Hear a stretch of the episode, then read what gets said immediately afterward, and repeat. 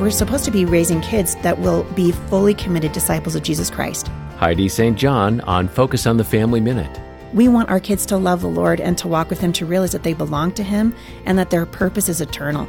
And when they get that, when you start to see those light bulb moments go on, they're going to see it by you not doing it right, right? And you're going to get an opportunity to go back to them and say, you know what, you guys, I'm so sorry. I'm struggling with this. And you're going to struggle at some point too. I want my kids to be strong in the Lord. I want them to know who they are, that their identity comes from Christ. The world's going to tell them your identity comes from this thing or that thing. And there's so many, there's so many definitions of who people are out in the culture. But I want my kids to know that God made them just the way they are. He loves them just the way they are. And the package that they were delivered to us in is beautiful before the Lord. And He has a plan and a purpose for their life. That comes from me, which comes from the Word. More from Heidi at FamilyMinute.org.